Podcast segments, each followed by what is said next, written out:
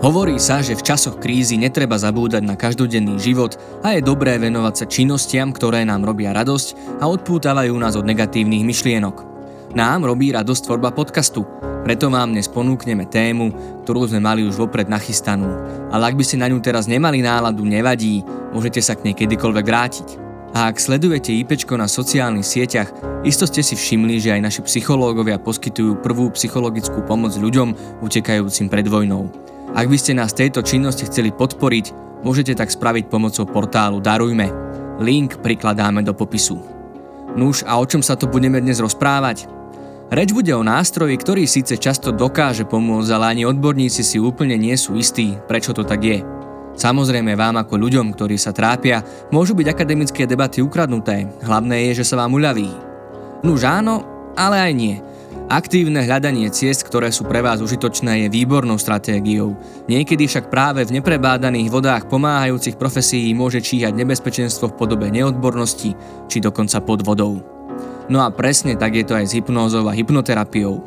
Keď si tieto pojmy nahodíte do vyhľadávačov, vyrojí sa na vás celé spektrum informácií. Nájdete nielen seriózne výskumy, ale aj povedzme veľmi zvláštne weby. Nož a potom sa v tom vyznajte aby sme sa dozvedeli, ako to naozaj je, kedy hypnóza a hypnoterapia dokážu pomôcť, na akých princípoch sú postavené, ako prebiehajú, ak sú nástrojom pomoci, čo od nich môžeme očakávať a kde sú ich limity, hranice, či aké riziká so sebou nesú, sa budem dnes rozprávať s certifikovaným hypnoterapeutom a mind limits terapeutom Martinom Lajpríkom. Počúvate hm, psychologický podcast občianskeho združenia IPčko. Moje meno je Marek Franko.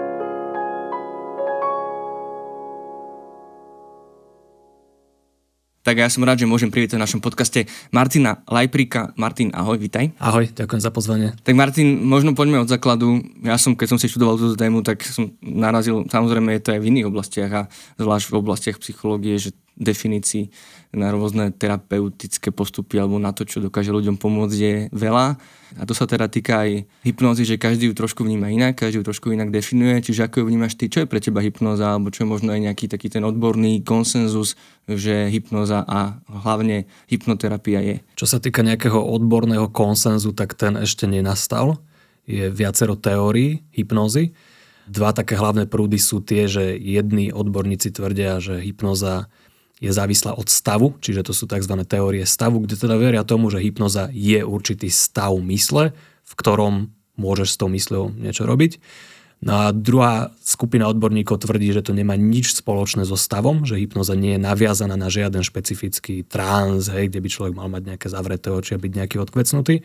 A sú to teórie tzv. sociokognitívne, čiže oni hovoria o tom, že hypnoza je určitá vec, kde prebieha určité hranie rolí, a to hranie rolí hej, hypnotizera a hypnotizovaného v podstate ovplyvňuje mysel určitým výrazným spôsobom a dokážeme vytvárať určité hypnotické fenomény. Ja osobne sa skôr prikladám k týmto sociokognitívnym teóriám. Začínal som presne v tom, že hypnoza je nejaký stav, hej, to je tá klasická ako keby teória, tam som začínal, ale čím viac som robil s hypnozou a hypnoterapiou, tak tým viac som si uvedomoval limity tejto teórie, pretože Niektorí ľudia sa zdajú byť veľmi dobré hypnotické subjekty, povie, že spí a oni sa pomaly vykotia zo stoličky, ale dáš im nejaké sugestie a oni na nich nereagujú. Čiže som začal pátrať, že, že prečo to tak je, hej, prečo sa to deje. Ľudia mi dávali rôzne odpovede, že nebol dosť hlboko a musíš, ja neviem čo robiť a všetky tie odpovede boli také, ako keby naivné. Hej? Že ako keby teraz, keď budem niekomu hovoriť 400 krát, že ideš hlbšie, hlbšie, hlbšie, tak akože potom čo? Potom sa zmení alebo vylieči. Prišlo mi to také ako dosť e, naivné tomuto veriť. Takže som patral ďalej, objavil som tieto sociokognitívne, ktoré majú lepšie vysvetlenia pre to, čo sa deje s tým človekom, ale tiež to nie je uspokojivé. Čiže zatiaľ sa neprišlo vlastne na to, že čo konkrétne hypnóza je, alebo akým spôsobom to vzniká. Sú rôzne ako keby testy a sú rôzne štúdie, ktoré dokazujú jej platnosť, čiže v tej vedeckej komunite je to niečo validné, ale presne sa nevie, že ako uh-huh. to vzniká. Hej, nevieme, skrátka Jasne. nemáme to pochopenie a tie mašiny, ktoré oni majú na sledovanie mozgu, nie sú dostatočné na to, aby sme pochopili, že prečo vlastne.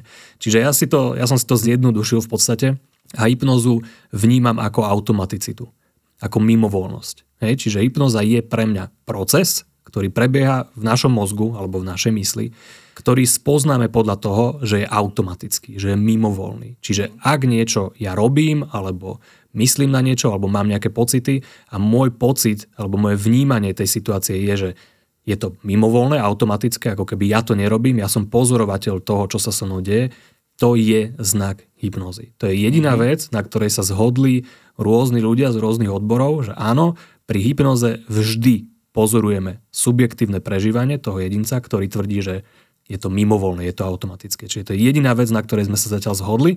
Všetko mm-hmm. ostatné, typu nejaké mozgové vlnenie, alebo oči mu klipkajú, alebo ja neviem, dých sa mení alebo tak, to nie sú dôkazy hypnozy. Vôbec. Mm-hmm. Hej, čiže to všetko bolo vyvrátené. Hej, čiže hypnoza môže vyzerať rôzne, hej, že nie je taký jednotný stav.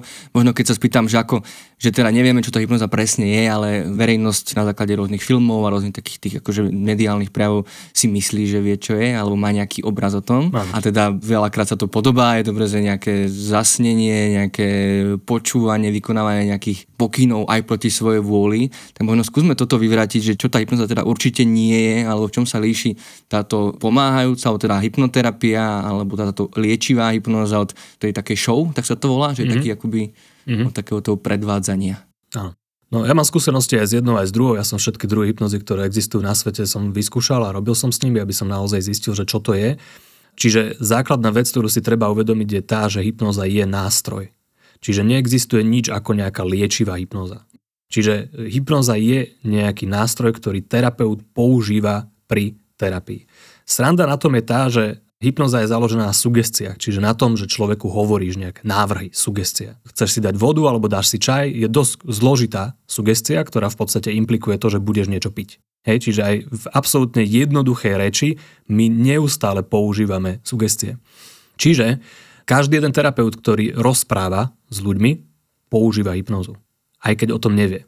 Čiže hypnoza je niečo všade prítomné. Takže tá show hypnoza a terapeutická hypnoza má absolútne iný cieľ a je úplne iná metóda, ktorou ju dosahuješ. Čiže pri tej show hypnoze je ten kontext úplne iný. Čiže ten človek vie, že teraz sa tu bude nejaká sranda, je to zaramcované v rámci nejakého pódia, v rámci nejakého priestoru a tá myseľ veľmi rýchlo vie, že aha, tak tuto sa bude niečo diať. Ideálne je, keď ten človek to už niekedy videl, že čo sa tam má diať, že tá myseľ už je pripravená na to, čo sa asi bude diať. Ten človek vyjde na to pódium a ako keby dá si také povolenie chvíľku blbnúť môžeš vytvoriť veľmi dramatické situácie, môžeš tomu človeku vytvoriť amnéziu, môžeš mu povedať rôzne zaujímavé sugestie a ten človek ich vykoná, ale keď odíde z toho pódia, bude úplne normálny. Hej, tie mm. sugestie veľmi rýchlo prestanú pracovať, lebo tá mysel chápe, že aha, no, toto je nejaký špecifický kontext, kde sa niečo bude diať, ale ďalej môj život zostáva taký istý. Keď chceš hypnozu používať v terapii, je to presne naopak. Čiže nemusíš s tým človekom robiť nič nejaké ako svetoborné, nemusí ti kodkodákať a nič také, ale potrebuješ vytvoriť zmenu, ktorá musí byť dostatočne hlboká. Keď niekto má 10 rokov úzkostnú poruchu, tak ako tá je rozlezená do mnohých aspektov jeho života, hej? prežíva úzkosť ráno, večer s ľuďmi z takých situácií, onakých situácií. Čiže potrebuješ urobiť zmenu, ktorá možno, že není až taká ukázala, ale musí byť dostatočne široká, musí zasiahnuť dostatočne veľa oblastí jeho života a hlavne musí byť trvácna. Toto sú veľké limity hypnózy, pretože keď sa človek zameriava na človeka len z pohľadu, že áno, máme nejakú hypnozu a ja mu dám sugestie a ten človek sa musí zmeniť, lebo mu dám sugestie, tak je to príliš veľké zjednodušenie. Kebyže mám ja akože v tom toolboxe len hypnózu a snažím sa všetko riešiť len cez túto teóriu alebo cez tú prízmu hypnózy, tak určité veci mi uniknú a nedokážem byť tak efektívny. Je to veľmi efektívny nástroj, ale človek musí vedieť, ako ho použiť a musí vedieť, kde sú jeho limity. Uh-huh. Tak na čo, možno aby sme sa potom dostali k tým praktickým prejavom, na čo je tá hypnoza možno najefektívnejšia, alebo na, na čo sa najviac používa, od čoho sa môžeme odpichnúť v tomto uvažovaní, že keď niekto sa niečím trápi? Hej. Hypnoza je ideálne použiteľná v prípadoch, keď klient má problém, kde veľa neviem. To znamená, neviem, prečo mám tú úzkosť, neviem, prečo to vzniká, neviem, prečo sa bojím ísť do Teska, neviem, prečo ma chytajú také myšlienky, neviem, prečo musím rozmýšľať nad týmto, neviem, prečo neviem prestať rozmýšľať nad tými myšlienkami, ale je mi to sakra nepríjemné. Čiže tam, kde človek naozaj že nevie, je tam mm-hmm. veľa, že neviem, neviem, neviem, neviem prečo, neviem, keď to začalo, neviem, s čím to súvisí, keď tam veľa toho neviem, tam je veľmi dobrý predpoklad, že tie hypnotické techniky budú veľmi efektívne, pretože tá mysel už robí hypnózu. Hej, on nevie, mm. čiže je to mimovoľné. Čiže ten jeho problém, ktorý on má, už je hypnotický. Ja neviem, prečo mám zrazu taký pocit. On ako keby prišiel úplne automaticky. To je opis hypnotického fenoménu. Hej, čiže keď človek opisuje ten svoj problém v tej hypnotickej reči, že, že ja vlastne neviem, ako to vzniklo, ja neviem, prečo sa mi to deje, tak to samotné je už hypnotický fenomén. Čiže on už dostal určitú sugestiu, ktorá ten problém spustila. Takže tento človek pravdepodobne bude veľmi benefitovať z nejakých iných sugestií a pravdepodobne jeho mysel je zvyknutá na tú hypnozu. Je ako keby taká hypnotická rada vytvára veci automaticky a rada ako keby mm-hmm. ide na toho autopilota. Čiže keď človek vie, čo s tým robiť, tak často sa celkom rýchlo dá tomu človeku pomôcť. Čiže podľa toho človek, ako samotný mhm. klient zistí, že aha, dobre, asi by som toto mohol skúsiť, pretože už samotná hypnoza niekde určitým mm-hmm. spôsobom funguje. Hej. Ako to presne myslíš, že už niekde funguje? Akože viem, že nemyslíš to, že ho niekto zhypnotizoval teba v detstve, ale teda ako možno sa akoby, že sa nám stanú tie hypnotické fenomény bez toho, aby sme boli u hypno, teraz neviem, či hypnotika alebo hypnotizer. Hypnoterapeuta. Hypnoterapeuta, hej. Myslím tým práve to. Jeho už niekto zhypnotizoval. Teba hypnotizuje každý deň, každý človek, s ktorým sa stretneš. Všetko, čo vidíš, všetko, čo počuješ, všetko, čo zažiješ, všetko, čo ti človek ani nepovie, ale len naznačí napríklad. Hej, že oh, ty si si zase dal tú košelu? Hej, on ti nepovie, že tá košela je zlá, alebo že vyzeráš ako hňub, ale ty to počuješ vo svojej hlave. Tá sugestia už je v tvojej hlave. Čiže my sme neustále bombardovaní rôznymi sugestiami. Keď sme boli malí, tak sme svet vnímali veľmi nekriticky, boli sme veľmi otvorení, pretože sme mu nerozumeli, boli sme vydaní na pospas tomu divnému svetu, nevedeli sme, že čo to je. A boli tam takí dvaja ľudia, ktorí sa nám predstavili ako mamka a otec a tí nás naučili, ako svet funguje. Určité veci nás nenaučili dobre. Čiže keď nás nikdy nepochválili, nikdy sme nezažili nejakú lásku, alebo dajme tomu, otec bol alkoholik a bil mamu, tak to je veľmi silná sugestia. A tá sugestia znie v hlave toho človeka častokrát, že ou, neviem, čo sa stane. Dúfam, že zase nepríde a dúfam, že ju nezačne znova byť. Bola tam veľká neistota. Veľmi silná sugestia, hej? čiže tá mysel bola stále atakovaná sugestiou. Nebuď si istý, nikdy nevieš, čo sa môže stať, čo ak sa stane to, čo ak príde teraz, hej, túto minútu a začne tu zase robiť bordel, čo ak ma mu zabije, čo ak mňa zabije, mm-hmm. čo ak zase ma bude chcieť vyhodiť z balkona. To sú reálne sugestie, ktoré to dieťa dostávalo. Oni tam zostanú celý život. Zrazu ten človek, keď má 20-30, niektorí to majú celý život, tak na rôzne situácie začne aplikovať tú situáciu. Ježiš, čo ak sa stane to? Čo ak budem chorý? Čo ak mám rakovinu? Čo ak e, dostanem teraz panický atak a odpadnem tu? Čo potom bude s mojimi deťmi? A tak ďalej. Čiže tá sugestia už tam bola daná veľmi dávno a ona doteraz tam stále je, nikto ju nevypol. Čiže tak nejak to funguje. Veľmi v mhm. skrátke, veľmi zjednodušene.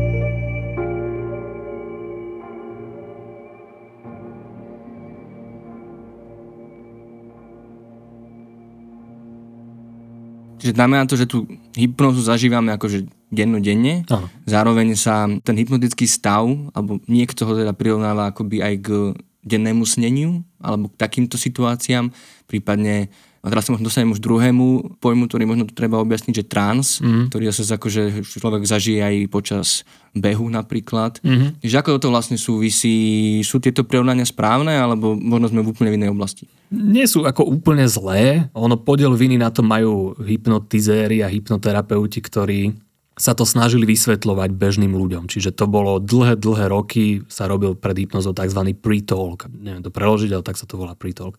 Čiže ty potrebuješ tú mysel, keď je, máš nejaký subjekt, ktorý nikdy nebol predstavený hypnoze, tak ty ho potrebuješ tú mysel pripraviť. To už je súčasť hypnózy. Ty mu dávaš určité sugestie. Čiže aj to, čo hypnotizer hovorí predtým, že no a vieš, hypnoza, to už si zažil stokrát, to je niečo podobné, ako keď ideš na autom na diálnici a zrazu, zrazu si doma ani nevieš, ako sa to udia. To je podobné ako hypnoza. Čiže to slúži veľmi jednoducho na to, aby ten človek sa prestal báť, hej, aby bol trošku otvorenejší a tak ďalej. Ale je to len určité metaforické prirovnanie, čiže není presné. Verím, že niektorí ľudia, ktorí robia z hypnozu, tomu veria, že to naozaj je pravda. Ale nie je to pravda. Je to pekná metafora, ale nie moc pravdivá. Čiže hypnoza nemá nič spoločné so stavmi nejakého denného snenia Nemá to nič spoločné s nejakým zasnením alebo s nejakým snívaním. Hypnoza je proces, a to je dôležité si uvedomiť, že to je proces, čiže niečo, čo prebieha, niečo, čo sa môže zastaviť, zrýchliť, niečo, čo my ovplyvňujeme. Je to proces, ktorý prebieha automaticky v našej mysli. Čiže to je nejaká automatizácia, ktorú robí naša mysel. Čiže áno, môže to súvisieť aj s tým, že nejakým spôsobom šoferujeme hej, a mhm. robíme to ako keby na autopilota, ale tam nie sú prítomné žiadne sugestie. Čiže nikto nás žiadnym spôsobom neovplyvňuje a tak ďalej. Možno, že my sme si dali nejakú sugestiu, že idem domov, a tá naša myseľ ako vie, kam ideme, čiže my môžeme vypnúť a riešime si ako, že lietajú vtáčiky okolo nás a tá myseľ nás tam dopraví. Čiže dajme tomu, môže to byť určitý ako keby odtieň hypnozy, ale v samej podstate je to, že tá myseľ robí rada veci automaticky. A sugestie, ktoré dostávame, ju ako keby smerujú rôznymi smermi. Čiže my ju vyšleme, povieme nejakú sugestiu, hej, no dúfam, že sa nebudeš cítiť trápne a tá mysl, že čo, trápne? A už sa človek začne cítiť trápne. Nemusí na to myslieť, nemusí to nejak spúšťať, ale skrátka sa to stane. Hej? Čiže naša mysl veľmi rada sa chytá určitých sugestií a ona sa ich snaží ako keby zhmotniť. Z môjho pohľadu je to niečo veľmi prirodzené pre našu mysl. To není niečo umelé, je to niečo, čo v tej mysli stále je. My toto rečou a tým, že dávame sugestie nejakému človeku, my to vieme využívať. Čiže tie metafory, že ideš mm-hmm. autom asi zas, zaspatý, alebo čo si ešte hovoril? Ešte beh tam bol, tuším. Beh, Ale to už je ten trans. A keď hovoríme o trans, tranze... Tak, áno, mm-hmm. áno, áno. Trans, hej. Čiže trans súvisí s tými teóriami stavu. Hej? Čiže voľa, kedy sa verilo, že človek musí byť v nejakom stave a vtedy sa ako keby odohráva hypnoza. To pramení úplne niekde z roku 1900, 800, neviem presne, kedy vlastne James Braid mal nejakého pacienta, ktorému išiel niečo operovať a nechal ho proste v nejakej miestnosti a on tam mal sviečku. Zabudol na ňo, prišiel po pol hodiny a ten človek bol v nejakom divnom stave. On mu povedal, že sa má pozerať na tú sviečku. A vtedy si povedal, že ty vole, on vyzerá ako keby spal.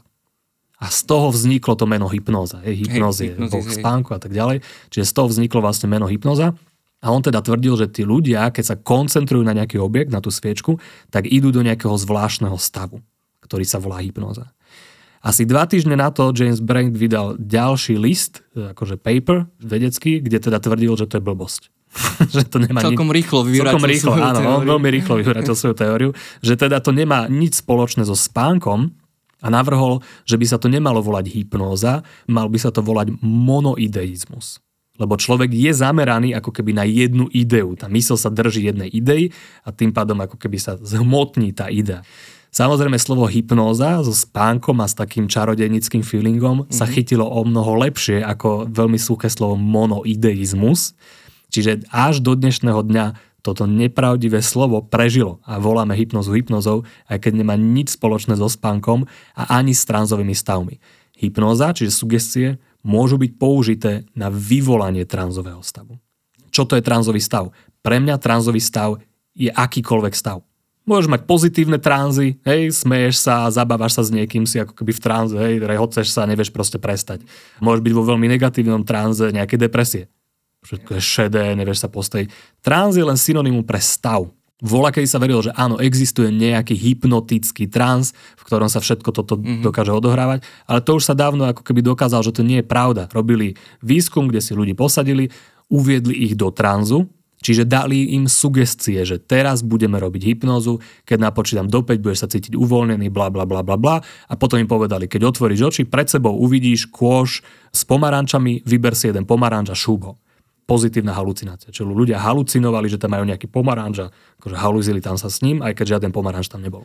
Potom zobrali druhú skupinu ľudí, ktorým povedali, nejdeme nič robiť, len budem chcieť, aby si si niečo predstavoval. Chcem, aby si si zavrel oči, predstav si, že tam je kôž, Predstav si, že sú tam pomaranče, predstav si, že keď otvoríš oči, tak ich tam vidíš. Otvor oči. Zistili, že rovnaké percento ľudí prežilo hypnotický fenomén aj v prvej, aj v druhej skupine. 30% ľudí v prvej skupine zhypnotizovanej mali reálnu halucináciu, že tam ten pomaranč je. A aj v tej druhej skupine, kde im len povedali, že predstav si to, 30% z nich prežili presne to isté ako tí v úvodzovkách zhypnotizovaní ľudia. Čiže tam nie je žiaden stav, hej? čiže tam mm-hmm. nie je žiaden trans. To je tiež historická ako keby chyba, kedy my sme začali hypnózu spájať s tranzom a ako keby sme tvrdili ľuďom, že áno, keď budeš v nejakom tranze a ja ti dám hypno, nejaké sugestie, tak niečo mm-hmm. sa stane. To nie je pravda. Trans je proste synonymum pre stav. Áno, môže byť nejaký hypnotický stav, kedy človeku hovoríme, že sa má uvoľniť, ale hypnoza je len ten element, ktorý vytvára nejaký trans. Keď človeku budeš hovoriť, že áno, teraz budeš v hypnotickom tranze, nech už je to čokoľvek, to už si predstaví ten človek, budeš veľmi uvoľnený a budeš sa cítiť veľmi príjemne a neviem čo, tak ten človek bude veľmi uvoľnený, budeš sa cítiť veľmi príjemne. Keď si pozrieš show hypnozu, tak tí ľudia tam vôbec nie sú uvoľnení, pobehujú tam potom pódiu a robia tam blbosti. Hej? Čiže to je zase úplne iný druh tranzu. Čiže slovo trans ako keby z nejakého kultúrneho hľadiska, áno, môžeme povedať, že to je určitý stav, kedy človek väčšinou je uvoľnený, alebo teda nejaký akože ospalý, alebo niečo mm-hmm. také, ale to je vyslovene len z historického hľadiska niečo také nazývame, inak nič také ako nejaký tranzový stav samé o mm-hmm. sebe neexistuje. Keď si spomenul beh, to môže byť nejaký tranzový stav. Hej, čiže môže byť v nejakom zvláštnom stave, keď medituješ, to je tiež nejaký meditačný stav. Hej. V tom nemusí byť žiaden rozdiel, to je subjektívne prežívanie toho človeka.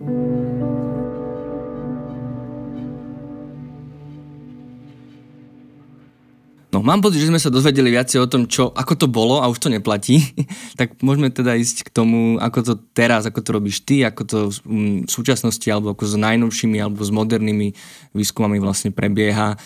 Čo sa stane, keď prídeme za niekým, kto teda má niekde na tabulke napísané, že je hypnoterapeut, čo to pre nás znamená, kedy sa dostaneme k tej samotnej hypnoze, chce to nejakú prípravu, chce to nejaký ten, hej, ten prep talk, alebo ideme rovno na vec, akože daj nám taký že vstup, že krok mm. za mhm. krokom, čo by nás čakalo? No, ak mám hovoriť za seba, tak ja nespadám do nejakých štandardných tabuliek, štandardnej hypnoterapie, pretože už by som sa ani nepovažoval za nejakého štandardného hypnoterapeuta, práve kvôli tomu, čo si teraz hovoril. Tá štandardná hypnoterapia sa riadi určitými princípmi. To je, príde klient, zobereš nejakú históriu, dáš tam nejaký prítolk, čo je hypnoza, bla bla bla, popýtaš sa o nejaké otázky, potom dajme tomu spravíš nejakú hypnotickú indukciu, hej, to je mm. to mhm. spí alebo zavri oči, uvoľni sa a tak ďalej čo tiež v podstate veda ukázala, že to je vlastne úplná blbosť, že to nie je potrebné.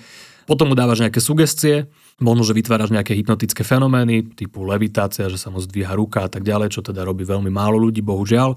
No a na konci mu dáš nejakú pozhypnotickú sugestiu, že keď prídeš domov, tak sa udeje to a udeje tamto, alebo budeš môcť nájsť vnútornú silu, whatever, čokoľvek, čo považuje závodné tomu človeku povedať. No a potom ho pošleš nejak domov a dúfaš, že to bude nejak fungovať. Práve preto už nespadám do tejto kategórie takej štandardnej hypnoterapie, pretože je to veľmi oklieštené. Snažíš sa držať nejakého postupu, snažíš sa toho človeka vmestiť do nejakej škatule, ktorú už máš pre neho pripravenú a podľa mňa to nie je správny spôsob robenia hypnozy.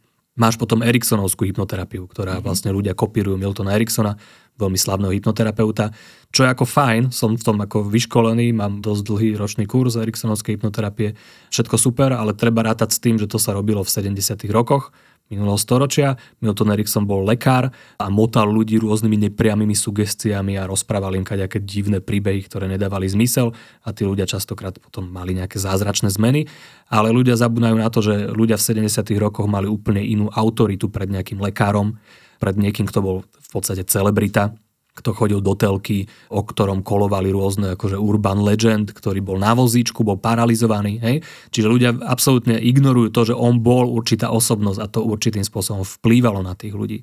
Čiže kopírovať Ericssona v dnešnej dobe, keď každý má Google internet a príde za tebou s tým, že OK, ja som si toto naštudoval, nie som si istý, že či mi to bude fungovať, presvedč ma, že to bude fungovať sme úplne v inom kontexte dnes.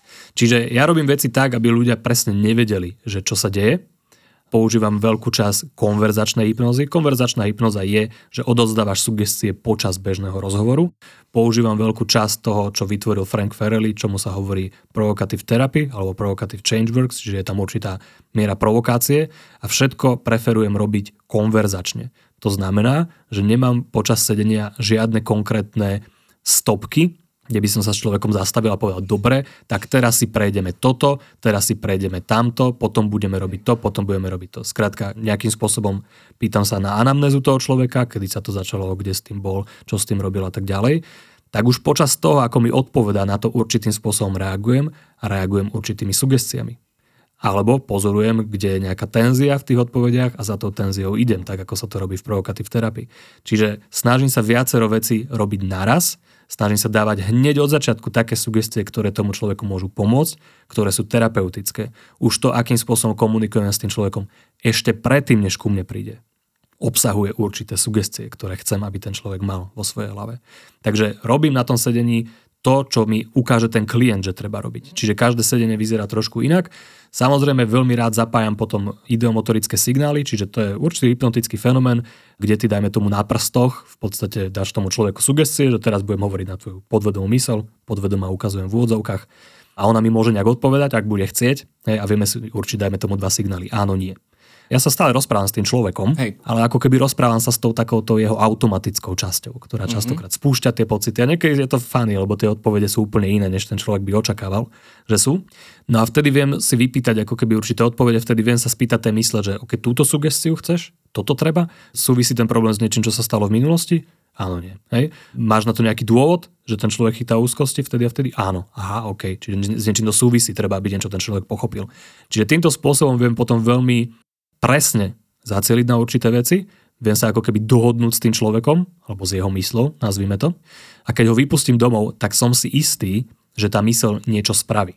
Čiže niečo príjme. Lebo keď mi to odkýva jeho ruka, hej, zase pozor, ten človek, keď niečo prebieha, nejaké signály, hej, volá, kedy tie ideomotorické signály boli považované za tzv. fenomény hlbokého tranzu. Hej, ja to samozrejme robím bez hlbokého tranzu, ale to je úplne iná diskusia tak samozrejme tam je podmienka tá, že ten človek častokrát tie signály buď ani necíti, buď ani nevie, že sa niečo deje na tej ruke, alebo to vníma, že ako keby nejaké myknutie alebo nejaký impuls cítim alebo niečo, hej, čiže tie signály musia byť akože dobré, hej. Ešte ani raz sa mi nestalo, že by niekto akože snažil pretvárovať alebo niečo hej. také, lebo on ani nevie, ako majú tie signály vyzerať, mm. hej, on to nikdy nerobil, čiže ani nevie, ako má oklamať, chvála Bohu. Čiže vtedy, keď mám naozaj dobré signály, tak viem nejakým spôsobom dohodnúť určité veľmi presné veci, ale zase ja presne neviem, že či tá zmena príde len z tých ideomotorických signálov a z tej nejakej hypnotickej intervencie, alebo či to súvisí aj s tou provokáciou, či to súvisí s nepriamými sugestiami, ktoré som spravil. Skrátka, chcem sa oprieť do viacero pilierov, ktoré tam sú aby ten človek mal nejakú zmenu. S niektorými ľuďmi vôbec nerobím hypnotické fenomény ani nič. Niektorým ľuďom treba úplne na rovinu povedať, kamo, toto si posral, sprav to takto. Hej? Lebo viem, že to bude mať nejaký efekt, lebo viem, že tá jeho mysel premyšľa určitým spôsobom.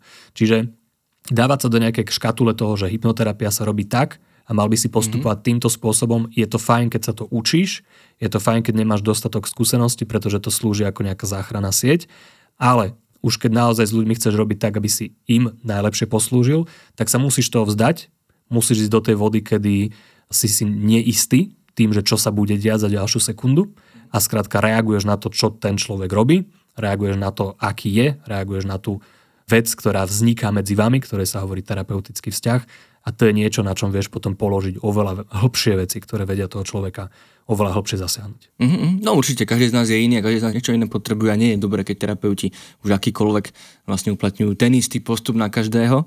Ale dobre tomu teda rozumiem, že to, čo viem, že už si to teda asi vyvrátil, že takto hypnoza nefunguje, ale ako vôbec sa tam teda neobjaví nič také, čo sme si pod tým predstavili, nejaké zaspávanie, nejaké kývadlo, alebo týkanie hodín, alebo, alebo vôbec akože upozorníš na niekoho, že teraz ideme do hypnózy? Nie, ja už to nerobím. Mm-hmm. Ja osobne to nerobím, robil som to roky. Hej, čiže roky som to robil, typu urobíme to, urobíme takú hypnotickú indukciu, pozeraj sa tu na ruku, bla bla bla, kým sa pozeráš na ruku, tak ide bližšie k tvojmu, no, spí, zavri oči, výborne, ideš hlbšie a hlbšie a hlbšie. A kým na to ja budem rozprávať, môžeš počuť môj hlas a môžeš stále hlbšie a hlbšie. Hej, a bla bla bla. A mhm. proste som makal a dával som toho človeka nejakým spôsobom do hypnozy, čiže toto všetko som robil. Mám s tým skúsenosti, môže sa to tak robiť, len sú tu určité nevýhody alebo rizika. Čiže keď začneš človekom robiť priamo a povieš mu, teraz ideme robiť určitú hypnózu a teraz to príde, Prvé riziko je to, že človek začne byť nervózny a začne rozmýšľať a začne to riešiť. Hej, je to správna hypnoza? Toto je tá hypnoza? Nemal by som spať? Prečo ho stále počujem? Hej, a začne sa spochybňovať. Čiže to je prvé riziko.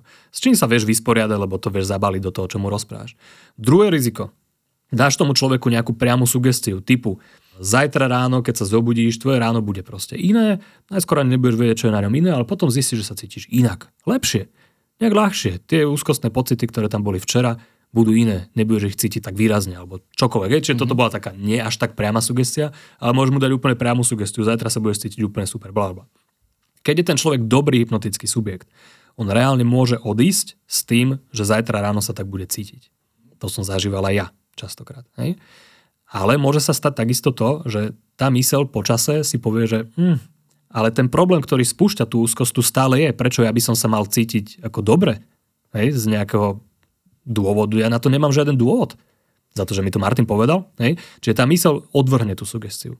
Môže to vydržať minútu, deň, 5 rokov, 10 rokov, to je jedno. Hej? Počas sa ju môže keby zabudnúť na tú sugestiu. Prestane účinkovať tá sugestia. Čo je problém, pretože človek potom väčšinou neukazuje prstom na toho hypnoterapeuta, že ty si to pokašľal, ale ukáže prstom na seba. O, ja som asi hlúpy, na mňa to nefunguje. Ja som bol už aj na hypnóze a aj to fungovalo mm-hmm. a potom prestalo. Tak asi som prekliatý. Hej? Čo není užitočné. Hej? To není pozitívna sugestia, respektíve pozitívny zážitok. Druhá vec, ktorá sa môže stať, je tá, že tá sugestia sa udrží v mysli toho človeka a tá mysl sa bude snažiť uspokojiť tú sugestiu, pretože skrátka tak funguje z rozličných dôvodov, ale nemá to zmysel. Hej? Pre tú mysel to stále nedáva zmysel, lebo ona tú úzkosť na niečo, dajme tomu, používa, hej? niečo tým sleduje. No a my to teraz zablokujeme. Čiže začne vznikať nejaká vnútorná tenzia v mysli toho človeka a častokrát sa môže vytvoriť nejaký sekundárny problém. Hej? Čiže potlačíme jednu vec a človek, ja neviem, si začne obrizať nechty alebo brať heroín, alebo ja neviem čo. Čiže to sa môže stať, to je popísaný fenomén, ktorý bol vlastne najväčšia kritika hypnozy, hej, tejto priamej hypnozy. A to sú určité rizika, s ktorými treba rátať, ak sa bavíme o priamej hypnoze. Chvála Bohu, priama hypnoza nie je až tak efektívna, čiže je určité obmedzené pole ľudí, na ktorých to funguje. A častokrát ako to stačí. Hej? Čiže pri niektorých ľuďoch aj ja v súčasnosti použijem priame sugestie. Lebo vidím, že ten človek je taký, vidím, že to nikdy nebude spochybňovať, vidím, že si nikdy nič neštudoval o ničom, proste je mesiar a proste v živote sa nad tým nezamýšľal. Je z nejaké úplne dedinky, nerieši internet ani fe- nič. Hej? Máma príde za mnou a máma ako úplne akože veľkú autoritu. Hej? Čiže viem, že keď mu toto poviem, bude to dostatočne otvorená sugestia, on ju naberie, nebude ju nikdy spochybňovať, bude to úplne v pohode. Dá sa to použiť, ale treba vedieť kedy. Čiže áno, môže sa hypnoza robiť týmto spôsobom, Môže sa hypnoza robiť tým najrozšírenejším hypnoterapeutickým spôsobom typu, že tu si sadni, zavri oči a ja ti budem nejak pekne tu šepkať do uška a budem ti niečo pekné rozprávať, niečo podobné ako moje nahrávky na YouTube. To je veľmi fajn, ale reálne, to si človek môže zapnúť moju nahrávku na YouTube úplne zadarmo, nemusí nikam chodiť. Ako to je podľa mňa absolútna strata času aj pre klienta, aj pre ako daného človeka. Hej? Čiže tomuto ja ako nejak extra sa nevenujem. Sú ľudia, ktorí to robia, vôbec to nespochybňujem, ani ako ne, nemyslím si, že, že robia zlú prácu, niekomu to môže pomôcť, akože vôbec nemám nič proti tomu, ale pre mňa osobne sú to veci, ako, ktoré nie sú dostatočne efektívne a preto som si s nimi prešiel, mm-hmm. zistil som, čo mi dávajú, viem, kedy to môžem použiť, ale není to niečo, na čom by som ja staval tú zmenu toho človeka.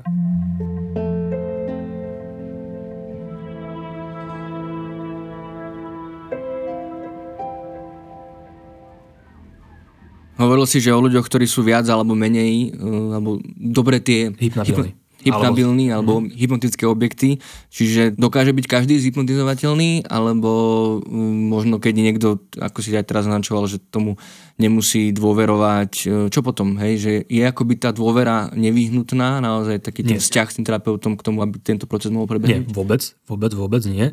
Tá hypnabilita bola otestovaná, je tzv. Stanfordská škála hypnability, kde ľuďom dávali štandardizované sugestie a skúšali s nimi rôzne fenomény. Čiže od takých jednoduchých typu tvoja ruka sa zdvíha až po zmeny stavu, hej, budeš sa smiať, keď napočítam do trilu s tým prstami, budeš sa smiať, až po veľmi pokročilé fenomény typu vidíš tu Rottweilera, hej, halucinácie, negatívne halucinácie, amnézia, zabudneš meno a tak ďalej.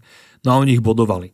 A tí, ktorí dokázali prežiť viac hypnotických fenoménov a tie zložitejšie, tak tí sú viac hypnabilní a tí, ktorí menej hypnotických fenoménov, tí sú menej hypnabilní.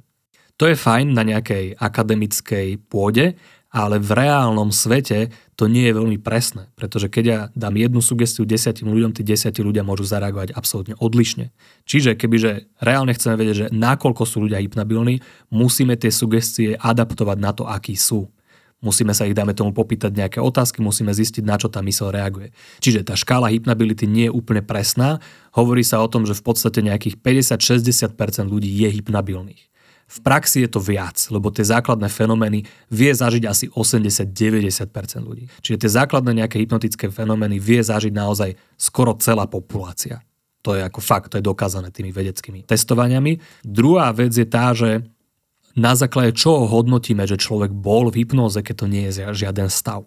Na základe čoho vieme, že keď na túto sugestiu neodpovedá a nedosiahne amnéziu, odkiaľ vieme, že není chyba v nás a že mu nedávame len nesprávne sugestie. Sú rôzni ľudia, napríklad ako Anthony Jacqueline, James Streep a tak ďalej, ľudia, ktorých som sa učil, ktorí v podstate začali vytvárať hypnotické fenomény typu halucinácia alebo negatívna halucinácia, že nevidíš niečo, čo tam je, ako prvé. rozhovorom. No, len túto chvíľočku tu buď, pozeraj sa na toto, len si niečo predstav, len ti niečo poviem, OK? Keď otvoríš oči a len mu to človeku povedaj, že čo sa má predstaviť, a zrazu ten človek mal negatívnu halucináciu. Ja som to skúšal tiež, extrémne, veľmi dobre to funguje. Hej? Mm-hmm. Čiže naozaj väčšina populácie je hypnabilných, niektorí viac, niektorí menej. Ja hypnabilitu vnímam podľa toho, nakoľko ten človek reaguje. Čiže ja verím tomu, že tá sugestia, ktorú dám tebe, komukoľvek, ona ide niekde dovnútra. Tá myseľ ju počuje. Ale nie každá myseľ zareaguje naspäť. Hej, čiže keď poviem niekomu, že teraz sa tvoja ruka bude zdvíjať a nebudeš vedieť, prečo proste pôjde hore, tak nie každý človek zareaguje. Tú sugestiu počuje tá mysel, ale nie každá zareaguje. Čiže v tomto ja vnímam rozlišovanie ako keby hypnability a to je niečo, čo mi príde ako keby vrodené. Že to je niečo, čo ten človek skrátka má. Častokrát to už ja ako keby poznám už z toho, ako ten človek rozpráva. Často sú to ľudia, ktorí majú veľmi dobrú predstavivosť, ktorí sa vedia ako keby tak zahlbiť do veci, ktorí, dajme tomu, sú takí veľmi rýchli v mysli, že veľmi rýchlo sa im vie meniť nálada, veľmi rýchlo ich napadnú rôzne veci. Proste ľudia, s ktorými v podstate ja robím, hej, tí ľudia majú často úzkosti, rôzne fóbie, rôzne strachy nevysvetliteľné, alebo OCD, hej, čiže toto sú presne tie veci, ktoré vytvárajú respektíve mm-hmm. tieto veci vytvára tá hypnabilita, že oni sa chytia nejaké myšlienky. Ježiš, čo ak mám nejakú chorobu? A oni sa aj držia hej, a nevedia sa aj pustiť. To je tá v podstate hypnabilita, hej, že oni sú veľmi reaktívni, reagujú na tie sugestie, že teraz bude vojna alebo COVID, hej, niektorých ľudí to ro, úplne rozhodilo, hej, lebo sa držia tých sugestií, proste reagujú na to. A to im môže vytvoriť nejakú šarapatu. Sú ľudia, ktorí nereagujú až tak, pre mňa osobne to nie je problém, práve preto, lebo na hypnozu sa pozerám inak, práve preto, lebo používam rôzne veci, čiže pre mňa to není problém, len musíš trošku inak s tými ľuďmi robiť. Hej, musíš ísť trošku nepriamo, ako keby z druhej strany do tej mysle a skôr to urobiť tak, aby oni sami si dali tú sugestiu. Hej, čiže musíš ju ako keby tak ovplyvniť, aby tá sugestia, ktorú tým chceš dať, aby oni sami si ju povedali v hlave. Na to je veľmi pekná provokácia. Hej? To je prvé slovo, ktoré už len použiješ, keď ti príde klient, čo sa používa len v provokatív terapii, keď si sadne oproti tebe, tak povieš, OK, čo je problém? Čo v podstate nikto nerobí, hej? každý ako, čo by si chcel dosiahnuť, čo by si bla bla bla, čiže snažíme sa človeka orientovať nejak akože pozitívne. Keď dáš ale človeku sugestiu, že dobre, čo je problém, niektorí ľudia hneď v prvej sekunde sedenia si začnú dávať sugestie, že no ja neviem, ja by som to nenazval ako problém zase, až tak, až tak veľký. Ja poviem, no dobre, za mnou nechodia ľudia, ktorí majú malé problémy. To je určite veľký problém. Není to veľký problém. Hej, čiže on sám si dáva sugestie, ktoré ja chcem, aby zazneli v jeho hlave. To je o mnoho efektívnejšie pri určitých ľuďoch. Čiže áno, treba to rozlišovať, niektorí ľudia sú hypnabilní, niektorí menej. Nesúvisí to s nejakým vzťahom, môže to súvisieť so šikovnosťou mojou, že ja to viem vytiahnuť z toho človeka, viem to objaviť, viem s tým pracovať, ale tá danosť už je v ňom. Ja ju viem len využívať. Tým, že mám určité skily, znalosti, viem si všimnúť určité veci, viem toho človeka smerovať, ale máš určité percento ľudí, cca 20% ľudí, ktorí sú proste hypnabilní extrémne. Jednoducho reagujú na všetko, na, na každého. Je. Tá myseľ je veľmi taká reaktívna. Hej? Čiže to je niečo, čo nesúvisí ani so mnou, ani s tebou, proste tie mysle sú tak mm. poskladané. Mne napadá len taká veľmi hypotetická situácia, ale že či má akoby zmysel, aby k tebe, možno by teda sám z vlastnej vôle taký človek neprišiel, ktorý tomu ne, neverí, nedôveruje, považuje to za nejaký blud, eh, ale možno, že nejaké okolie ho donúti v rámci nejakých problémov, že im povieš, dobre, tak to skúsim má to vôbec zmysel, keď takýto človek príde, alebo vieš ho nejako presvedčiť, alebo vieš s ním niečo robiť, alebo keď on úplne odmieta takúto možnosť, alebo tak, že to môže fungovať, že tak vlastne tam tvoje schopnosti vlastne nič, mm. nič nespravia. Uh, hypnoze samotné nemusí veriť, uh-huh. to je ako úplne ako mimo, misu, to absolútne on môže mať pochybnosti, môže pochybovať aj o tom celom procese. Častokrát ľudia, ktorí sú hypnabilní, majú pochybnosti, lebo pre nich je ako keby to prirodzené, oni častokrát tie fenomény vytvárajú celý život, čiže pre nich to není nič nové v podstate, len si to nikdy nevšimli, že to tak robia, čiže oni často pochybujú, to není problém, ale ak človek samotný nechce absolvovať nejakú terapiu vo všeobecnosti, a s takým človekom sa ja zapodievať ani nebudem, lebo to je zbytočná strata času. Ale mm. samotnej hypnoze alebo tomu, čo robím, nie, nemusí veriť. Ako Hej. tam není nejaká prerekvizita toho, že mm-hmm. iba keď tomu veríš, tak to bude fungovať. Hej? Ako, áno, môže to častokrát pomôcť, je to nejaký placebo efekt, by the way, Irving Kirsch, ktorý je ako keby taký teraz taký vedúci vedec, ktorý najviac sa tým zaoberal hypnozo, tak on vlastne nazval hypnozu ako non-deceptive mega placebo. Čiže ako keby neklamlivé mega placebo. Neklamlivé preto, lebo človekom nedávame žiadne lieky, hej, povieme mu, že je to čisto psychologické a tie efekty sú ako veľmi veľké, dokážeme veľmi výrazne meniť vnímanie toho človeka. Čiže on to nazýva ako non-deceptive mega placebo. Čiže áno, určité nastavenie toho človeka môže pomôcť, Hej, máš ľudí, Hej. ktorí ti prídu a sú veľmi takí easy going a dobre sa s nimi pracuje a, a veci rýchlo ako keby nasajú, naberú. Potom máš ľudí, ktorí si to komplikujú, ale v podstate to s hypnozou nemá ako nejaký súvis, že či by to bolo efektívne alebo nebolo efektívne. Musíš skrátka vedieť, ako s tým konkrétnym človekom yes. pracovať. Mm, mm, mm, mm. Mňa napadá možno potom aj teoreticky také výčitky. Uh, prišla nám otázka aj na Instagram, že či to není zradou klasickej terapie. Že možno niekto akože chodí na psychoterapiu aj dlhodobo, ale presne možno má pocit, že to nefunguje, alebo no, rôzne dôvody samozrejme. A keďže tá hypnoza teda kolujú, alebo tá hypnoterapia koluje rôzne teda informácie a rôzne mýty a že možno má pocit, že ako keby sa odkláňa od tých odborníkov k nejakému, k niekomu takému, neviem, Čiže možno kde by si zaradil vlastne tú hypnoterapiu alebo vôbec takýto druh práce? Je to dobrý doplnok alebo naopak možno, že je to nosný prvok a možno, že treba mať tie výčitky, že človek skúša niečo iné alebo e, že zrádza tých druhých odborníkov alebo práve naopak? Myslím si, že sa nedá hovoriť o nejakej zrade. Ako myslím si, že človek je slobodná bytosť a môže sa rozhodnúť, že čo bude robiť. Takže nemyslím si, nepovedal by som, že to je nejaká zrada niekoho mm-hmm. alebo niečoho. Samozrejme, pokiaľ s tým terapeut alebo prebieha psychoterapia a terapeut to neodporúča, tak ako treba sa tým riadiť. Hej. Ja nerad beriem ľudí, ktorí sú v nejakom procese, Hej, a mm. akože do nich začať špárať, to nemusí ako vytvárať dobré efekty. Ale je to podľa mňa veľmi dobrý doplnok. Často sa to aj takým spôsobom vníma ako nejaká brief terapia alebo doplnková terapia, psychoterapia a tak ďalej. Hypnoza alebo hypnoterapia má také svoje veľmi špecifické oblasti, v ktorých je veľmi efektívna. Hej? Čiže úzkosti, fóbie, strachy, hej? veci, kde sú určité myšlienky problematické alebo kde sú určité pocity problematické, človek ich nevie kontrolovať, tak hypnoza veľmi rýchlo v tomto vie pomôcť. Ten proces oproti psychoterapii je presne opačný. Čiže nemusí prísť ani vtedy ku kolízii, lebo vlastne človek chodí na psychoterapiu a snaží sa dosiahnuť nejaké pochopenie seba, toho problému, hej, čiže snaží sa častokrát vyhrabať niečo, dajme tomu z minulosti, alebo pochopiť niečo o svojich charakterových danostiach, vlastnostiach a pochopiť ten problém a teda rátame s tým, že keď on niečo pochopí, tak sa nejakým spôsobom zmení. Častokrát to tak není. Hej, častokrát človek veľa toho pochopí a naučí sa o sebe, ale zmena nepríde, pretože to pochopenie je veľmi povrchné. Ja pracujem úplne opačným smerom, mne až tak nezáleží na tom, že čo ten človek pochopí na tom sedení, mne záleží na tom, s akými sugestiami odíde. Mne záleží na tom, čo tá mysel spraví. Lebo som si istý, že keď nejaké zmeny sa začnú diať v živote toho človeka, tak bude musieť skôr alebo neskôr prísť aj pochopenie. Hej, lebo keď človek mm, začne robiť jasne. niečo iné, začne sa cítiť nejak inak, alebo začne nejak meniť svoje vzťahy, ani nevie presne prečo, tak s odstupom času vlastne zistí, že ty vole, toto ja nerobím, prečo som to vlastne prestal robiť. A tá mysel mu to častokrát pustí, hej, lebo už tam není nič, čo by tomu bránilo. Čiže môže to aj pekne pomôcť. Častokrát som mal ľudí, ktorí dlhodobo niekde chodili, potom si povedali, OK, nikam sme sa nedostali, prídem k tebe. A častokrát mám taký pocit, že tá psychoterapia veľa vecí už pripravila, že ako keby už sa na to tlačilo, už sa chodilo okolo tých dverí, už sa tam klopkalo, už nejaké drobné indície prišli a častokrát tým ľuďom sa to potom poskladá, dajme tomu u mňa, hej, alebo potom ako odídu ku mne. Čiže nemyslím si, že by niekoho človek nejakým spôsobom zradil, treba sa riadiť tým, čo vám hovorí terapeut, treba sa riadiť tým, čo proste treba to odkonzultovať, akože spýtať sa, napísať mail, hej, proste treba komunikovať. Není to nič, čo by človeku mohlo ublížiť. Hej. Mm-hmm.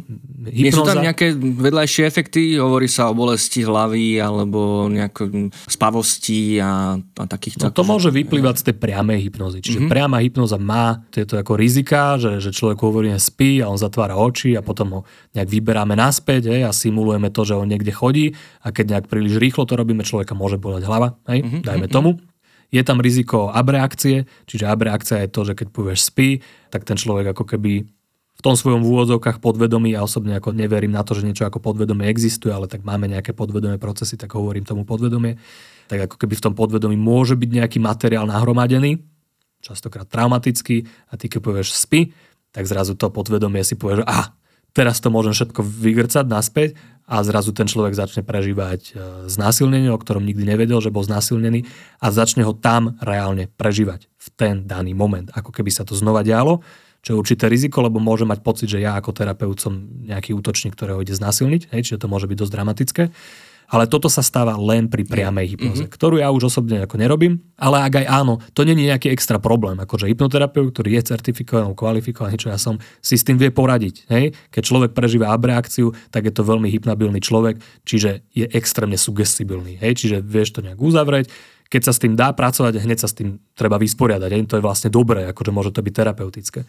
Toto sú také najväčšie rizika, ktoré sa mhm. môžu stať ale ja osobne ich ako odchádzam, ja chcem robiť mm. trošku tak veci elegantne, nezbytočne robiť akože vodu a, a všetko rozbíjať, urobiť to tak, aby to bolo pekné, čisté, aby si to išlo nejakým svojim tempom a mm-hmm. zbytočne na toho človeka netlačiť. A to sú asi jediné rizika, ktoré ako reálne s nejakou hypnózou ako keby prichádzajú.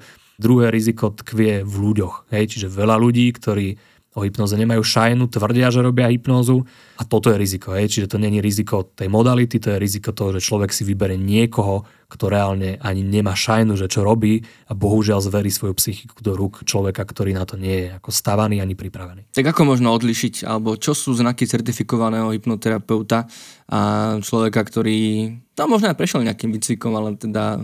No tak ako si povedal, má, má nejaký funkčný. certifikát, respektíve mm-hmm. ešte lepšia nejaká kvalifikácia. Čiže certifikát ti dá hoci kto. Certifikát ti dá firma, ktorá robí školenia.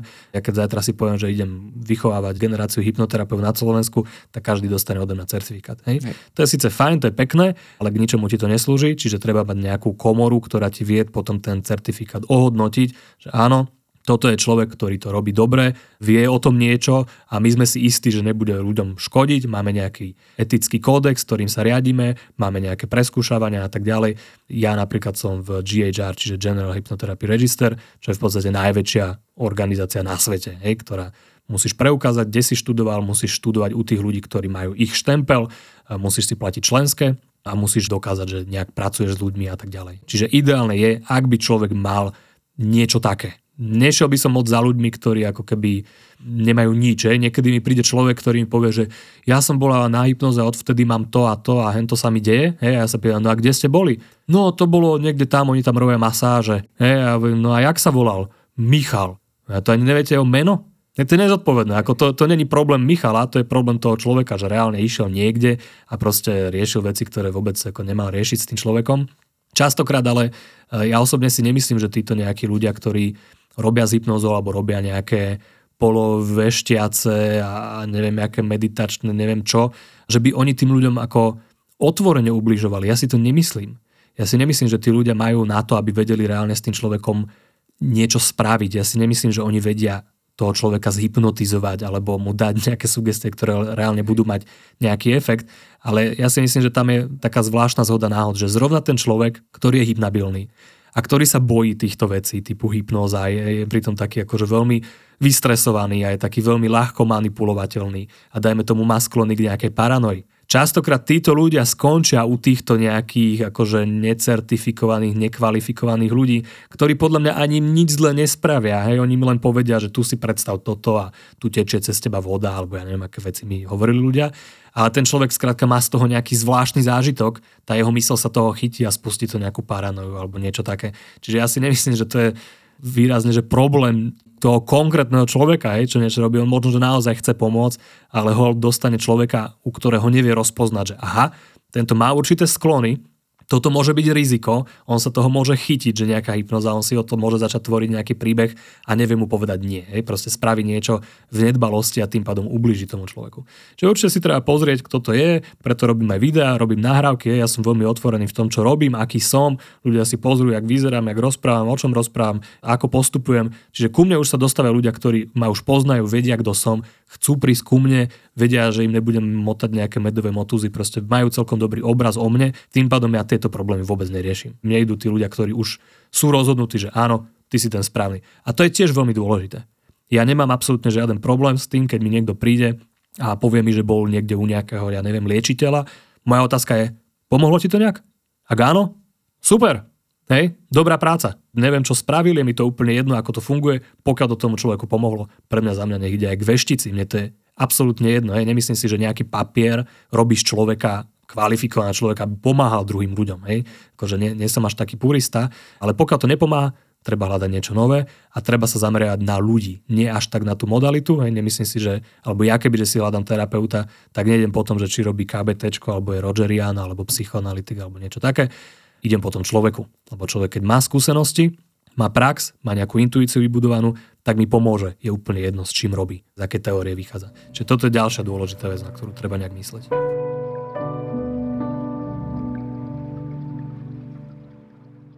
A sú nejaké situácie, ťažkosti, môžeme hovoriť možno až o diagnózach, prišla otázka na Instagram tiež, že či dokáže hypnoza pomôcť alebo hypnoterapia s ťažkou bipolárnou poruchou alebo s myšlienkami na samovraždu.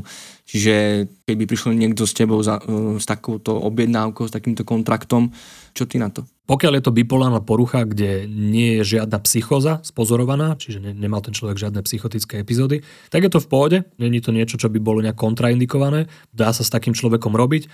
Treba to brať ako nejakú doplnkovú ako terapiu, hej, čiže netreba to brať ako niečo nosné, že teraz tu ma vylieča z bipolárky. Čiže je dobré byť niekde, mať svojho psychiatra alebo psychológa, chodiť na nejakú psychoterapiu a tak ďalej, byť v tom otvorený, komunikovať o tom.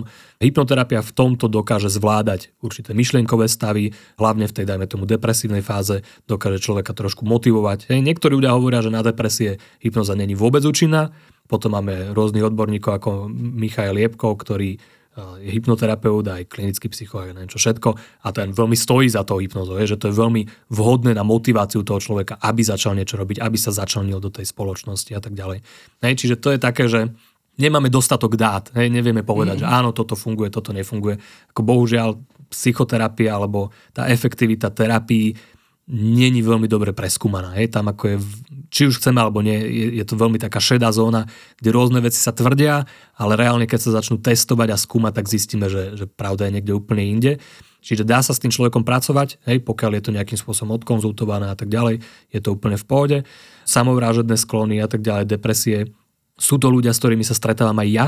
U mňa je ten kontrakt veľmi jasný. Hej. Čiže ty prídeš, máš nejaké myšlienky, máš nejaký problém, máš nejaké stavy, ktoré nevieš ovládať, nevieš si s nimi poradiť, to je niečo, na čom my budeme pracovať. Veľmi špecificky adresujeme určité veci, chceme dosiahnuť nejakú zmenu, ne, aby sa cítil inak, lepšie a tak ďalej. Hej. Ja s nimi nejdem do toho veľmi, že prečo, kedy sa to stalo, jak s tvojou matkou a ja neviem čo všetko. Hej. Čiže toto je niečo, čo by si oni mali zabezpečiť niekde inde a ja som v tomto veľmi otvorený, že čo viem, čomu sa venujem a kde viem dosiahnuť nejaké výsledky. Čiže ľudia si to vedia nejakým spôsobom vyskladať. Není to kontraindikácia. Jediné, čo je ako taká šmiklavá zóna, sú psychózy. Ja osobne do toho nejdem, lebo nie som lekár, čiže by som sa dokázal dostať do nejakej, niekde, do nejakého konfliktu s niekým. Keď je ten človek kompenzovaný, berie lieky, je sledovaný, je, je v pohode, vie o tom jeho psychiatr, mal som aj takých ľudí, prišli, majú schizofreniu, pracovali sme úplne iným spôsobom, nepoužívali sme nejaké stavy a takéto veci, aby ten človek zbytočne nemal nejakú neistotu, že neviem, čo sa s ním deje a stráca kontrolu. Čiže treba to vedieť, dá sa s tým robiť, ale samozrejme, že ak má niekto schizofréniu a, a není dobre liečený, není kompenzovaný, tak akože to není vhodné ísť za mnou alebo vo všeobecnosti ísť za nejakým hypnoterapeutom, ako, lebo povedzme si pravdu, ten človek už, už neovláda to myslenie do veľkej miery, hej, čiže ešte mu k tomu pridávať nejakými hypnotickými fenoménami nemusí byť vôbec prospešné pre toho daného človeka. A koľko trvá vlastne ten proces u teba, kým človek naozaj, že ak tomu dobre rozumiem, e, vlastne prestanú nabíjať tie sugestie, tie myšlienky, ktoré nejako získal behom života, ale začne mm-hmm. mu vlastne, zmení sa to uvažovanie, zmení sa ten vzorec toho myslenia o sebe alebo o tej situácii. Koľko sedení musí u teba absolvovať, aby to bolo zrazu proste myslel inak? No ideálne je, keď tá zmena prebehne už počas sedenia. Čiže ja chcem, aby ten človek sa menil na tom sedení. Nie som veľký zastanca toho, že poďme o problémoch rozprávať, poďme ich vytvárať. Je. Čiže ja chcem, aby ten človek si prežil ten problém u mňa, mm-hmm. aby mhm. sa prejavoval a aby sme s ním hneď niečo robili. Čiže túto to treba rozdieť na také dve kategórie. Máš určité typy problémov, ktoré sú také izolované, to je napríklad mám panickú hrôzu z hlasných zvukov, alebo mám panický strach z pavúkov, alebo Hej, niekedy to môžu byť aj také nepríjemné veci typu neviem prehltnúť žiadne ovocie, alebo ťahám nohu za sebou, alebo niečo také. Čiže niektoré veci sú také veľmi izolované, že je to také, že áno, bojím sa toho hada, alebo mám strach, že či nado mnou nepreletí kačka, ale v podstate to neriešiš každý deň, netýka sa to tvojich vzťahov, není to ako keby presunuté do celého tvojho života. Toto sú veci, ktoré sa niekedy dajú vyriešiť veľmi rýchlo. Hovoríme o sedení, hovoríme o pol hodine v niektorých prípadoch. Už sa mi stalo aj také, že po pol hodine sme to otestovali, priniesli sme spúšťač a ten človek nereagoval a to bolo ono. Hej, akože mal som dievča, ktorá mala panický strach z hlasných zvukov a proste po pol hodine sme boli hotoví a som tam plieskal odpadkovým košom po radiátoroch a neviem čo robil. Nič, ani to sa nepohlo. Mm-hmm. Samozrejme, najskôr som to otestoval, že ak to vyzerá, akože nebolo to moc príjemné pre ňu. A potom nič. Tak sme išli do Dráčika, čo mám oproti Central, kúpili sme tam balóny, popraskali sme tam 10 balónikov, pozreli sme na seba a hovorím, no ešte čo, akože mm-hmm. treba niečo robiť, no tak chod domov. Čiže toto sa dá urobiť veľmi rýchlo. Druhá vec je tá, že niektoré veci sú také hĺbšie úzkosti. Keď niekto má 10 rokov úzkosti, alebo vždy bol taký, hej, vždy som už, keď som bola malá, tak som sa bala chodiť do školy a tak ďalej, tak tam samozrejme častokrát si to vyžaduje určitý dlhší čas. To ale neznamená, že ja toho človeka musím vidieť viackrát. Niekedy sa stane to, že tomu človeku dáme sugestiu, niečo spravíme, spravíme to tak dobre, že sa trafíme akurát do tých mantinelov toho jej, jeho života a tú sugestiu tá mysl si zoberie, pôjde s ňou mm-hmm. a začnú sa veci meniť. Ideálne tak, že ten človek si to ani neuvedomuje, že sa niečo mení, aby to bolo naozaj hypnotické. A potom po dvoch rokoch mi napíše mail, že Ježiš, ja som bol u teba pred dvoma rokmi a teraz som si fakt uvedomil, že fakt mi to pomohlo, akože tá vec, ktorou som za tebou prišiel, mm-hmm. už je vyriešená. Hej? A toto sa tiež môže stať. Niekedy ten človek odíde, veci sa začnú meniť, ale je to také, že 100%, tak ten človek ešte príde naspäť. Mm-hmm. Niekedy sa veci začnú meniť, ale človek zistí, že oh shit, toto vlastne nebol problém, vlastne problém je niekde úplne inde a ten človek príde naspäť. Mm-hmm. Čiže neviem to rozdeliť na počet sedení, ja človeku dám nejaké sugestie, on odíde, čakáme, čo sa stane. Ten človek je najlepší barometer toho, kde má mhm. prísť. Ja im nedávam dopredu sedenia, nemám nejaký plán terapeutický, že prídeš vtedy a vtedy a vtedy a vtedy. Mm-hmm. Oni vedia, kedy majú prísť. Hej? Čiže keď niečo sa začne diať, tá myseľ im to dá najavo, oni to cítia a ľudia prídu. A vtedy pracujeme, vtedy pokračujeme, tam, kde sme zostali, tam, kde sme to nechali. Mm-hmm. Jasné. A možno, možno niekto skúša také niečo ako auto, hypnózu, Mm-hmm. Akože ja sú, som si došiel ako rôzne názory, jednak, že to naozaj, že to, to ani neodporúčajú, že to vôbec nie je možné, aby človek sám seba zhypnotizoval. V tom, že to je možno aj nebezpečné, že dostať sa do nejakého stavu sám, bez, akože bez nejakej opory niekoho, zvlášť odborníka. No, že či toto vlastne akože je dobrý nápad vôbec skúšať, alebo či to funguje a potom možno, že čo si môžeme zobrať do takého bežného života vlastne z tých hypnoterapeutických vedomostí. Vieme niečo robiť aj sami, akože naozaj začať trénovať možno niektoré techniky, ktoré môžu byť blízko práve tomu, o čom ty hovoríš. Mm-hmm. Autohypnozu robíme všetci, bez toho, že by sme to vedeli. Skrátka, vo svojej hlave si rozprávame sugestie. Aj ty počas toho, ako tu sedíme, sa nejakým spôsobom hypnotizuješ, rozprávaš sa, oh, spýtam sa to, alebo to, alebo mm, zaujímavé. Ten vnútorný hlas mm-hmm. ti dáva sugestie, čiže ťa hypnotizuje. Takže autohypnoza prebieha neustále. Mm-hmm. Niekedy nám môže pomáhať, niekedy nie až tak. Hej? Keď chceš chudnúť, tak ľudia častokrát, ktorí chcú chudnúť, robia tú chybu, že začnú si dávať sugestie, ktoré sa týkajú jedla. Čo budem jesť, kedy to budem jesť, nemôžem jesť to, nemôžem jesť tamto, teraz príde na oslavu, tam uvidí koláča a dá si sugestiu, že nemôžem ich zjesť. Vieš, čo sa stane, keď si dá tú sugestiu, že nemôžem ich zjesť? Začne mať na ne chuť. Hej? Lebo implikácia tej sugestie je, že mám chuť na tie sugestie. Inak by si si tú sugestiu nedal. Čiže ako náhle si dáš sugestiu, že ja nemôžem zjesť tie koláče, tak hovoríš svoje mysli, ja mám chuť na tie koláče slinné žlázy začnú produkovať sliny a tebe začne, začne chutiť niečo a nakoniec to zješ. Čiže autohypnoza prebieha neustále. To je presne ten vnútorný dialog, ktorý my máme v hlave, ktorým sa my hypnotizujeme. Čiže my ju robíme. Problém je ten, že my ani nevieme, že to robíme, nie sme si toho vedomí, Čiže aj keď vieme, že niečo také existuje, teraz som ti dal informáciu, že áno, ty mm-hmm. sa mhm. hypnotizuješ vo svojej hlave, tak keď odídem odtiaľto a začneš riešiť svoje povinnosti a tak ďalej a príde ti nejaký mail, kde niečo nebude podľa tvojich predstav, tak tvoje hlave bude Ježiš Maria, to je ale a už budeš nasratý. A úplne zabudneš na to, že som ti povedal, že niečo také ako autohypnoza existuje, lebo to robíme celý život. Hej, čiže je to pre nás úplne prirodzené. Čiže samozrejme vieme ten myšlienkový tok, ovplyvňovať. To je to, čo robíme v autohypnoze. Čiže používame na to, dajme tomu nejaké stavy, hej, keď sa vieme uvoľniť, vieme to myslenie trošku ľahšie s ním niečo robiť napríklad. Sú tam rôzne triky, kde tie myšlienky vieme nejak naviazať na niečo, vieme s nimi rôzne pracovať, chytiť alebo pustiť, niekde premiesniť, hej, nechať ju len tak. Čiže vieme veľmi efektívnym spôsobom sa naučiť pracovať s tým našim vnútorným hlasom, s tými sugestiami, ktoré máme. Vieme sa naučiť dávať si tie správne sugestie, hej, čiže voliť tie slova správne. Hej, je rozdiel povedať si, Ježiš, musím toto spraviť, musím ísť dnes, ja neviem, vyvenčiť psa, alebo chcem ísť vyvenčiť psa, alebo mohol by som ísť vyvenčiť psa, alebo mohol by som ísť vyvenčiť psa. Už aj v tom je rozdiel. Alebo OK, rozhodol som sa, že dnes pôjdem trikrát vyvenčiť psa. To je zase úplne iná sugestia. Čiže toto sú všetko veci, ktorými si môžeme pomôcť veľmi výrazne. Tá najzákladnejšia vec, ktorú človek môže spraviť hneď teraz, je tá, že si začne uvedomovať ten proces, ktorý prebieha v jeho hlave. To je mhm. prerekvizita. Čiže ak chceme niečo s tým robiť, najskôr si musíme vypestovať trošku všímavosti a všimnúť si, že aha, v mojej hlave je určitý hlas a on reaguje na to, čo sa deje okolo. Niekedy je ten hlas mrzutý a potom aj ja sa cítim mrzuto. Niekedy je ten hlas veselý a vtedy sa ja cítim veselo. Niekedy ten hlas opakuje veci, ktoré mi povedali iní ľudia. Prečo? Niekedy ten hlas opakuje veci, ktoré mi ľudia povedali pred 40 rokmi a bola to moja matka. V určitých situáciách, ktoré sú určité spúšťače, mám vo svojej hlave moju matku. V živote som si to ani nevšimol, lebo tým tónom si hovorím, ja ty nič ani nikdy nedokážeš. Čiže toto je najjednoduchší krok, ktorý ľudia a každý z nás môže spraviť. A to je to, že môžeme to nejakým spôsobom pozorovať. Či to môže nejakým spôsobom ublížiť, Ubližiť vyslovene nie, ale vieme s tým pracovať nešikovne. Čiže vieme niekedy príliš tlačiť na tú mysel, vieme si tam zbytočne strkať nejaké afirmácie a hovoriť si sugestie, ja mám toto a ja som taký a ja som onaký, čo pre určitú skupinu ľudí je veľmi populárne ale určitej skupine ľudí to vôbec nepomôže pretože tá ich myseľ je veľmi kritická, ale ju dráždia tým, hej, že tvrdia, že oni už niečo majú a sú šťastní a zdraví a alebo dajme tomu sa bojíme toho, že nemôžem byť negatívny, nemôžem si povedať negatívne. Potom sú ľudia o mnoho viac vystresovaní z toho, čo robia s tými sugestiami, nie z tých sugestií samotných.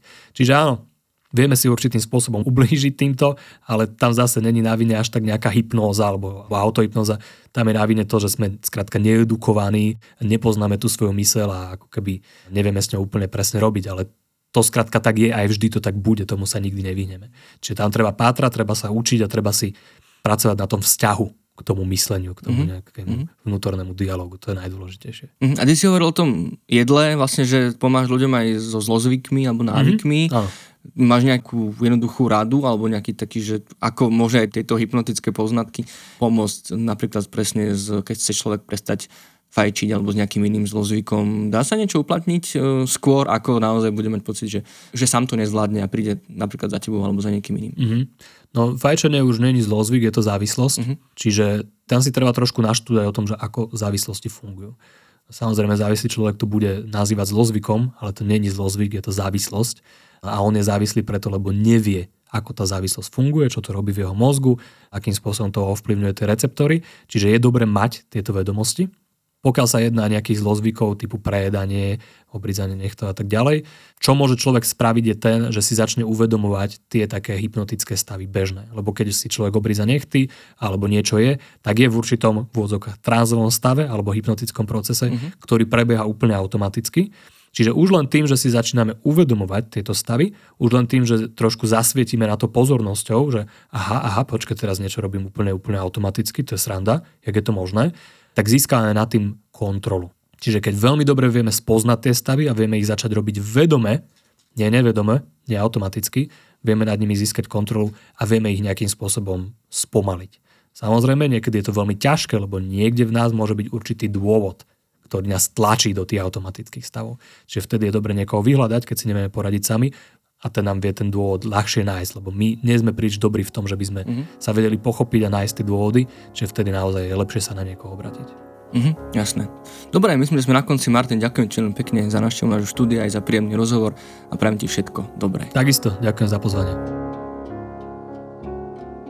Nuža vás, milé poslucháčky a milí poslucháči, by som chcel pozbudiť.